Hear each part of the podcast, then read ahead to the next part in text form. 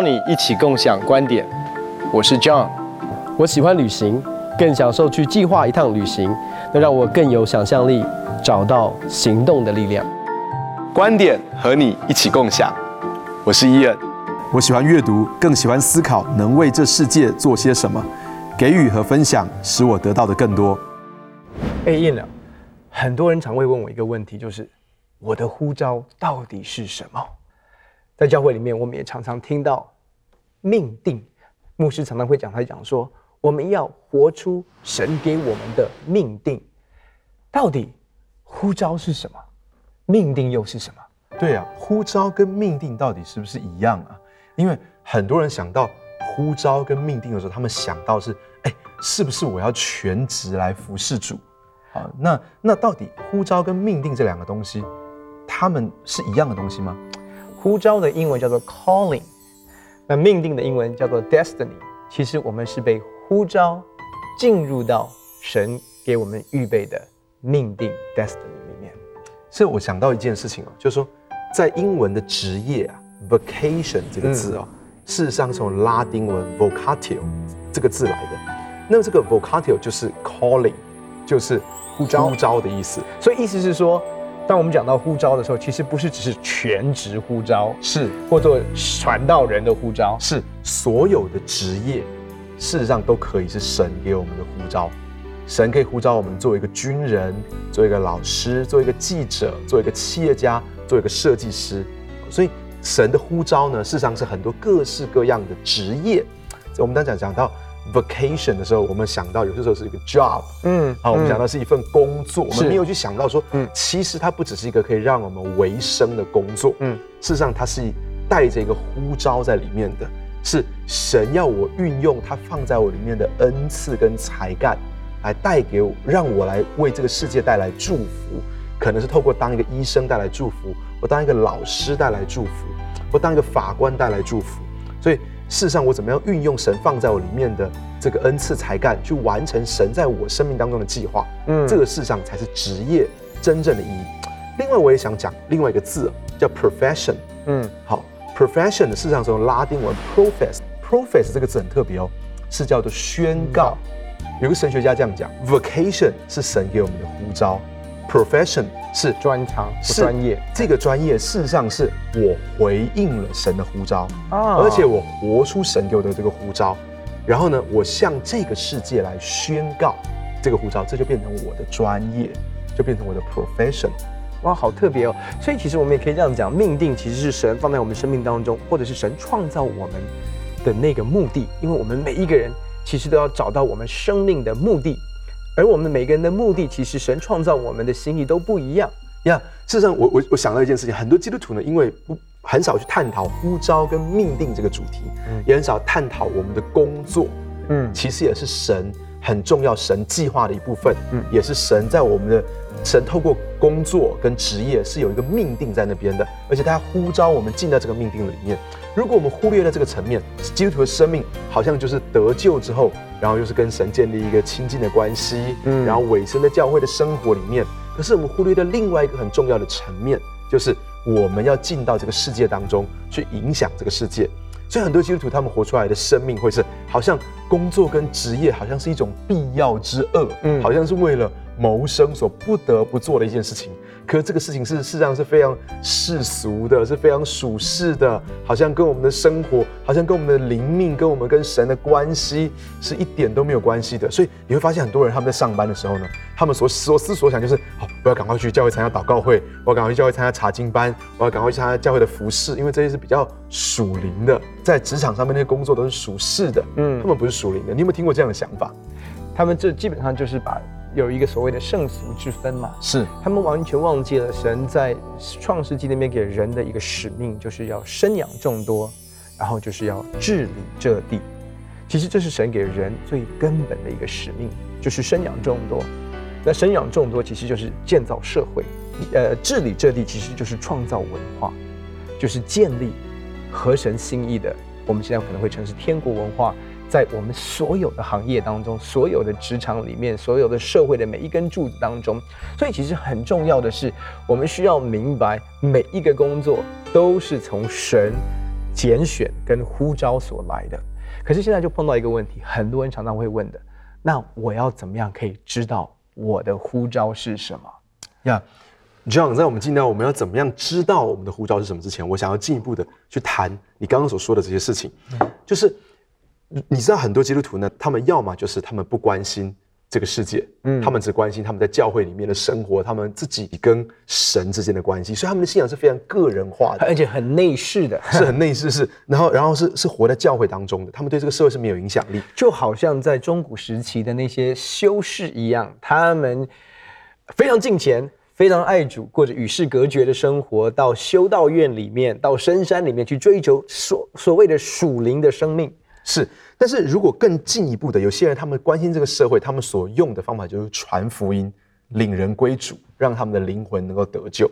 那我们称这个叫做福音的使命或福音的职任啊。嗯、那事实上其实是有两种使命在基督徒的生命当中，有福音的使命，也有文化的使命，或者是我们说文化的职任。嗯，这个文化的使命或文化的职任是什么呢？事实上啊，文化的使命，神给人文化的使命。还更早于福音的使命，因为在创世纪人还没有堕落之前，神就给我们文化的使命。是在创世纪一章二十八节里面就告诉我们说，我们要生养众多，遍满地面，治理这地，而且要管理海里的鱼、空中的鸟跟地上各样行动的活物。所以你会发现，治理跟管理是神在人生命当中的一个命定、一个计划。这个就是一个文化的使命。嗯，透过我们的恩赐跟才干，透过我们有各式各样的专业，透过我们的职业。去带来治理跟管理，让这个社会得到好的治理跟管理，这个就是文化的使命。创世纪第二章里面这样讲，神把人放在伊甸园里面，要他们修理看守。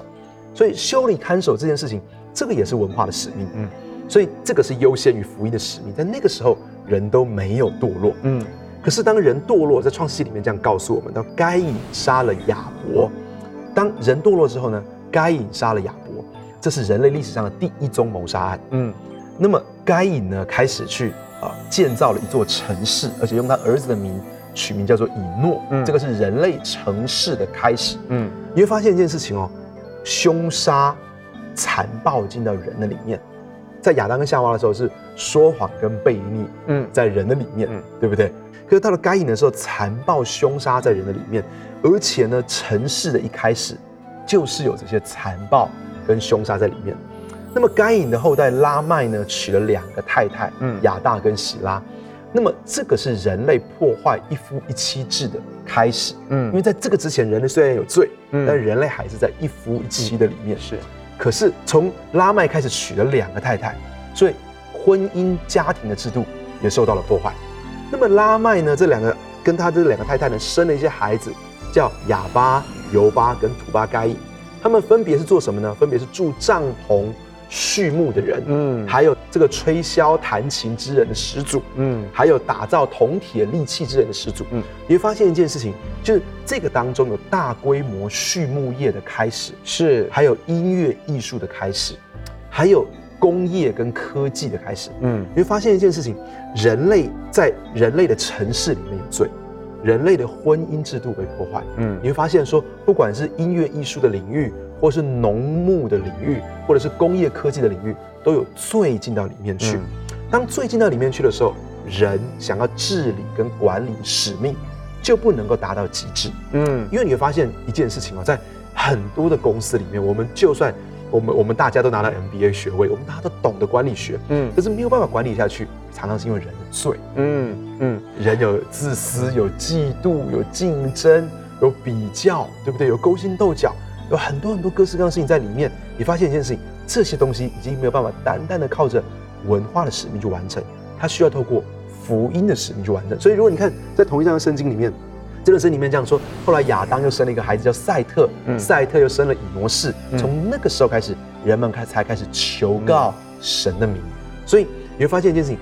福音的使命需要文化使命。因为如果福音的使命没有文化使命，你会发现教会可以很很内聚。可是就算教会很大，我们就算建立了万人的教会，很多万人的教会，我们对政治没有影响力，我们对商业，我们对教育，我们对媒体，我们对艺术文化都没有影响力。所以这是为什么人们开始讲社会七座山头或者是七根支柱的转化。他们开始谈转化，是因为教会不能够只有福音使命，要有文化使命。可是教会也不能够只有文化使命。如果我们只是做了很多很多的机构，盖了很好的学校，盖了很好的医院，甚至成立了基督徒的政党，可是我们就忽略了传福音。嗯，那么单单是有有好多好多这些，我们去进到这七座山头，可是没有带着福音的使命，也没有办法成就。所以简单来说，其实，在人堕落之前哦。人的治理这地，其实是连接与神的智慧跟神的知识。我们按着神的心意去治理全地。可是当人堕落之后，因着罪的缘故，人与神隔绝。我们不只是灵里面与神隔绝，我们也离开了神的智慧跟神的知识，以至于当我们在继续治理这地，因为刚才你讲到该隐的孩子啊，你也讲他们仍然在治理，以至于人的治理开始被扭曲，开始腐败。所以看到整个社会其实充满了很多很多的败坏。这是为什么？后来我们需要有福音的使命，因为福音使命让我们再次与神连结，让我们的罪得到赦免，我们可以回到神的面前。所以，其实我们谈呼召之前，一定你要先认识神嘛，你要回到神的面前。当我们连接于神的无穷智慧，再次连接于神的无穷的知识的时候，我们可以透过神给我们的这些恩赐、才干、能力，进到社会的每一个领域当中，照着神给我们的呼召，帮帮助让神的国度可以临到每一个领域的里面。我相信这就是命定最终极所要达到的，换回人因着罪所失去的领土，重新再让神的国可以降临在社会的每一个领域里面。呀，圣经上这么说：受造之物切望等候神的众子显现出来。圣经上也这样告诉我们说，神的儿子显现出来是要除灭魔鬼的作为。我们真的看到今天黑暗的权势在整个世界当中非常的猖獗，每一个基督徒都领受到一个呼召，这个呼召是一个福音的使命，每个基督徒都应该在所在的社区、办公室、职场里面努力的传扬福音，在耶路撒冷、犹太全地、撒玛利亚，一直到地极去做主的见证。不管在我们所在的城市，或参加短宣队，或到任何的地方去，在那个地方来传福音，每一个基督徒都有这个呼召。可是另外一件事情，我们也不能够忘记，每一个基督徒都有一个文化的使命，透过神在我们生命当中的这个蓝图跟计划，那也就是命定，我们领受到神给我们的呼召，要进到这个命定的当中去。所以这个就是我们的职业，我们对这个呼召的回应，这就是我们的职业，就是我们的专业。透过这件事情，我们希望在这些职场的领域当中，能够去除灭掉魔鬼的作为，在那个地方去帮助。其他的人，因为他们正在等候神的种子在他们生命当中显现出来。我自己有两个会友，我从这两个会友的身上，我都看见他们在职场上面的工作，真的是在活出文化的使命。一个是一个妇产科医师，她是个女孩子，在妇产科她又是个女生，所以面对到很多女生就敢跟她敞开，比较敢跟她说他们遇到了什么事情。她看到很多年轻的青少年怀孕。或是在性行为当中受到伤害，或是感染了性病，他对这件事情有非常非常强烈的负担跟热忱。他是一个好的基督徒，当然他不只是跟他们传福音，他也想要运用他在妇产科当中的专业。嗯，有一次他就跑来跟我说：“他说，牧师，我想要请你帮助我一件事情。他说，我想要去读 EMBA，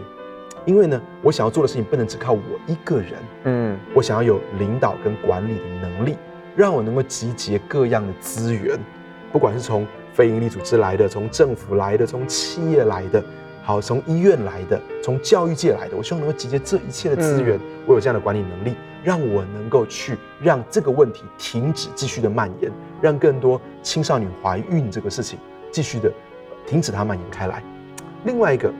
是他从警察大学的研究所毕业，他去做刑警。然后呢，他有一个非常大的热忱。有一次我们吃饭的时候，他说：“我最大的热忱就是我要打击毒品犯罪。”嗯，所以他他在做刑警的工作里面，他不只是去抓这个毒品的案子，他在调度所有的资源，在规划这件事情去打击毒品的犯罪。真的，我我我看到这些人，他们他们真的不只是用福音去改变这个世界，他们也活出文化的使命，透过他们在妇产科上面的 profession，或者是在警察在侦查上面的这个 profession，去阻止犯罪。其实，当我们谈到呃呼召或者是命令的时候，对个人来说，其实我们在谈的比较多是在文化使命上面。一个人要怎么样能够领受到他的呼召啊？我想这是常常会有弟兄姐妹来问我们的问题的。你通常会怎么样回答他？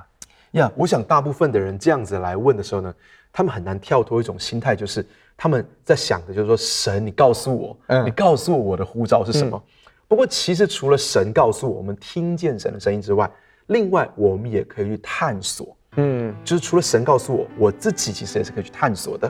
譬如说，有一个很好的探索方法是，就像我知道啊、呃，在你的教会里面曾经举办过一个 ID 特会，那是从德州达拉斯来的一个呃 Gateway 教会，他们所用的一个方法。很多时候我们在领受呼召的时候，我们很在乎领受的方法。是在圣经里面，其实我们看到，不管是大保罗在大马色的路上遇见神，然后主呼召他，所以保罗很特别，在使徒行传里面记载三次哦。保罗他的蒙召，OK，他的蒙召跟得救是同时间发生，或者是我们在旧约里面我们看到摩西啊，摩西最后回应神的呼召，其实是。呃，焚而不毁的荆棘，所以其实很多的时候，我们很期待的是那种神给呼召我们的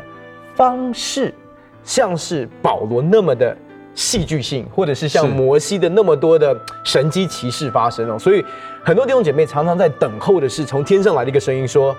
孩子，我要你做。”就是那种那那那其实因为 那你会发现，其实我们很多时候我们很在乎的是呼召的经历，是可是其实呼召。经历每一个人都不一样，因为在圣经里面还有另外一些的人，他的蒙召包括在旧约里面的尼西米，神呼召他去重修，呃耶路撒冷的城墙。尼西米的蒙召的方式不是像是保罗那么戏剧性，也不像是，呃摩西在旷野里面看见神迹奇事，他就是听到耶路撒冷城的光景，就好像是看到报纸，打开电视的新闻，听到一则新闻，忽然。那个东西就抓住了他的心，他开始流泪。是，所以很多的时候，弟兄姐妹常常会很在乎的是某呼召的经历，但是呼召的经历其实不是最主要的，不是每个人都像保罗一样这样的被呼召的方式。可是我们可以确信一件事，就是神对我们每一个人都有他的呼召。所以我很喜欢箴言说：“人心怀藏谋略，好像深水，唯明哲人才能汲引出来。”意思是说。就像刚才你讲的，很多的呼召其实需要探索，嗯，对自己的一个认识。因为我们接受耶稣成为我们个人救主，成为我们生命的主的时候，那耶稣就住进到我们心里面，对不对？嗯，当耶稣进到我们心里面的时候，是不是把我们生命的蓝图、意向、使命仍然留在天上？是，还是他进来的时候就我，当他创造我的时候，我必须要相信一件事情，所有的使命。意向蓝图其实已经在我生命里面，那个呼召已经在我的里面。是的，是的。可是我可能还不是很清楚，那我需要怎么样？那个经文告诉我们，明哲人才能够指引出来。他好像深水，可能很 deep。因为我发现弟兄姐妹常常会等呼召，在那边等。那他我们一般的等的是什么都不做，然后就说神，你说话，你说话，你讲，你说你说什么我就去，你做什么？那你就发现很多时候其实是什么？我们需要有智慧，用智慧的方式把它从我们生命当中指引出来。因为你发现，大部分的呼召其实都已经在你的里面，只是我们需要有智慧。所以那个 ID 的课程其实非常非常的特别。那个 ID 的课程其实在讲的是什么？很简单，其实它是透过几个方面能够帮助我们能够吸引这个神已经放在我们生命里面的呼召。第一个是什么？跟我们的恩赐、才干、能力有关系。嗯，因为你发现我们每一个人的专长不一样，我们的恩赐、才华也不一样。你可以相信一件事，你的恩赐、才干是神放在你生命里面。当然，我们需要。管理，嗯，可是这个一定跟你的命定有关系，是这个一定跟你的呼召有关系。那第二个是什么？就是在你里面的热情呀.你的 passion。哦，那我们可以用另外一个方式来表达，就是负担。啊、嗯哦，我们在教会里面会讲负担。那我比较喜欢用一个方式来解释啊，因为我觉得负担、热情其实有点抽象，就是有什么东西会让你受不了，嗯嗯，会忍不住。你知道有很多，你你你发现没？我们我们。都是信主的人，可是我们每个人的负担都不一样哎。有些人对偏乡的教育非常有热情，他就他就是受不了，他就是看到那样的。刚才你讲到的那个妇产科的那个医生也是一样，他就是对这些未婚怀孕的这些的少女们，他特别有感觉。他就是我没有办法接受这样的一个事情。是，那你很多的弟兄姐妹不知道说他的这一个受不了，其实也是从神来的一个呼召，因为他不明白，因为很多时候你发现我们的教育体系。教育的体制里面没有教导我们去探索自己，嗯，所以很多时候弟兄姐妹需要花时间去探索。所以那个 ID 的课程是一步一步带领我们学习去探索我们里面的那个负担，我们的热忱，真的神摆在我们里面，我们真的超 care 最在乎的那种东西。那你发现你很在乎的东西，别人不一定在乎哎。那另外一个东西呢，就是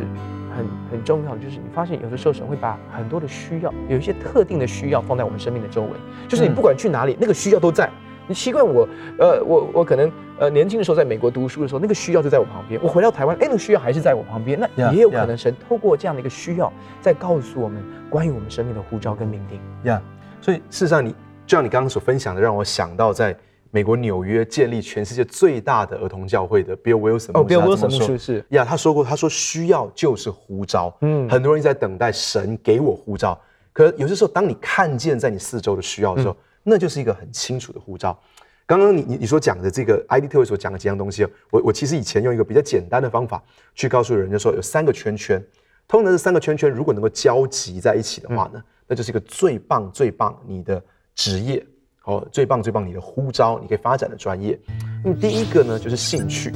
啊，当然啊，这很多人有些人喜欢唱歌，有些人喜欢画画。不过呢，这个兴趣这个圈圈最好跟能力这个圈圈有交集，因为我们都可以知道一件事情啊，有些时候你听啊，这个这个，甚至我们在公寓里面都可以听到这个别人哪一户在洗澡在唱歌在哼歌哦，但是他唱歌的时候呢，啊，他显然非常有兴趣，但实在不一定很有能力，或者是 KTV 也显然很有兴趣，有些人啊，他们会紧抓着麦克风，他们非常兴有兴趣啊，不过听的时候呢。哦，感觉是蛮忍受的，所以这个兴趣跟能力是不是交集在一起？嗯，这是另外一件事情。有些人呢，兴趣跟能力最好要跟第三个圈圈交集在一起，就是置业。你有没有想要把这个当做是你的置业？有些人很喜欢唱歌，也唱的的确很好，不过他没有想要让唱歌成为他一生的置业。嗯，所以这这三个圈圈如果能够交集在一起，这就是会是一个很棒的事情。那么我们就会问一个问题啦，就说，哎。那我怎么知道我自己的能力是什么？我怎么知道我的能力是什么？那除了我自己，或者是说别人告诉我，我还可以怎么知道我的能力？其实刚刚那个 ID 特惠，我非常喜欢，他做了一个测验，在网络上面可以找得到，叫 Strength Finder。对对，他就说这个心理学家告诉我们说，每一个人身上有这三十四种独特的特质，嗯，或能力。那么，那么这三十四种独特的特质跟能力呢，你可以找到你你生命当中最前面的五个。那是你最擅长的，那你就要发展这五个，这你最擅长的这个能力。所以其实我想会有一些工具啊，会有一些非常专业的测验，可以帮助我们去找到我们自己的能力，这也会是一个很棒的事情。那么事实上，在这个美国马鞍峰教会华里克牧师，他在很多年前呢，他就发展出一个方法，也是来帮助所有这些想要进到服事当中的人，好，或不管是全职的服事。或是义工的服事，他们想要找到他们自己能够去影响这个世界，能够发挥他们的文化使命，为别人生命带来祝福的这个合场的时候呢，他用的方法叫 shape，这个 shape S H A P E，嗯哼，好，就是神 shape 我们这个人，塑造，神塑造我们这个人。事实上，他用这五个方法，第一个呢是 spiritual gifts，是属灵的恩赐，属灵的恩赐，神超自然的给我们这个属灵的恩赐。那么第二个 H 呢是 heart，就是你的心。会对什么事情充满了热情，充满期待、兴奋。好，那么第三个啊，这个 A abilities，好，就是我们的能力。这个属灵的恩赐跟能力其实不一定是一样，因为这个能力很很多时候是透过后天来学习的。嗯嗯好，可能是我们的才干，嗯，可能是我们的专业。好，那么 P 是 personality，个性啊。对，这个个性、个人特质，有些人内向，有些人外向，有的人非常有耐心。是一个很好的聆听者，好，有的人非常喜欢交朋友，这些都不一样。最后一个，我觉得他谈的很有很重要，一个是 experiences，是我们的经历，各式各样的经历，包括我们人生当中成长的经历，甚至我们很受创的一些经历。嗯，我们我们有一些很痛苦的经历，这些痛苦的经历，事实上也有可能会是我们找到我们呼召的一个其中的方式。嗯，所以我觉得这个透过这个 shape。去透过我们的属灵的恩赐，透过我们内心里面的渴望，透过我们个人的能力，透过我们每一个人个性跟特质，还有透过我们的经历，去找到我们自己的护照。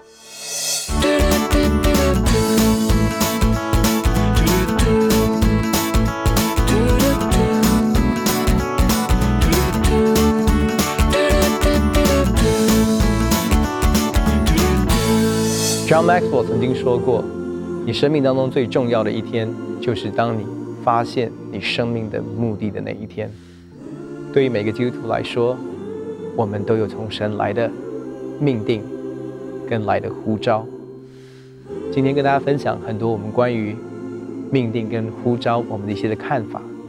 对于你个人来说，神给予我们每一个人福音的使命，神也给予我们每一个人文化的使命。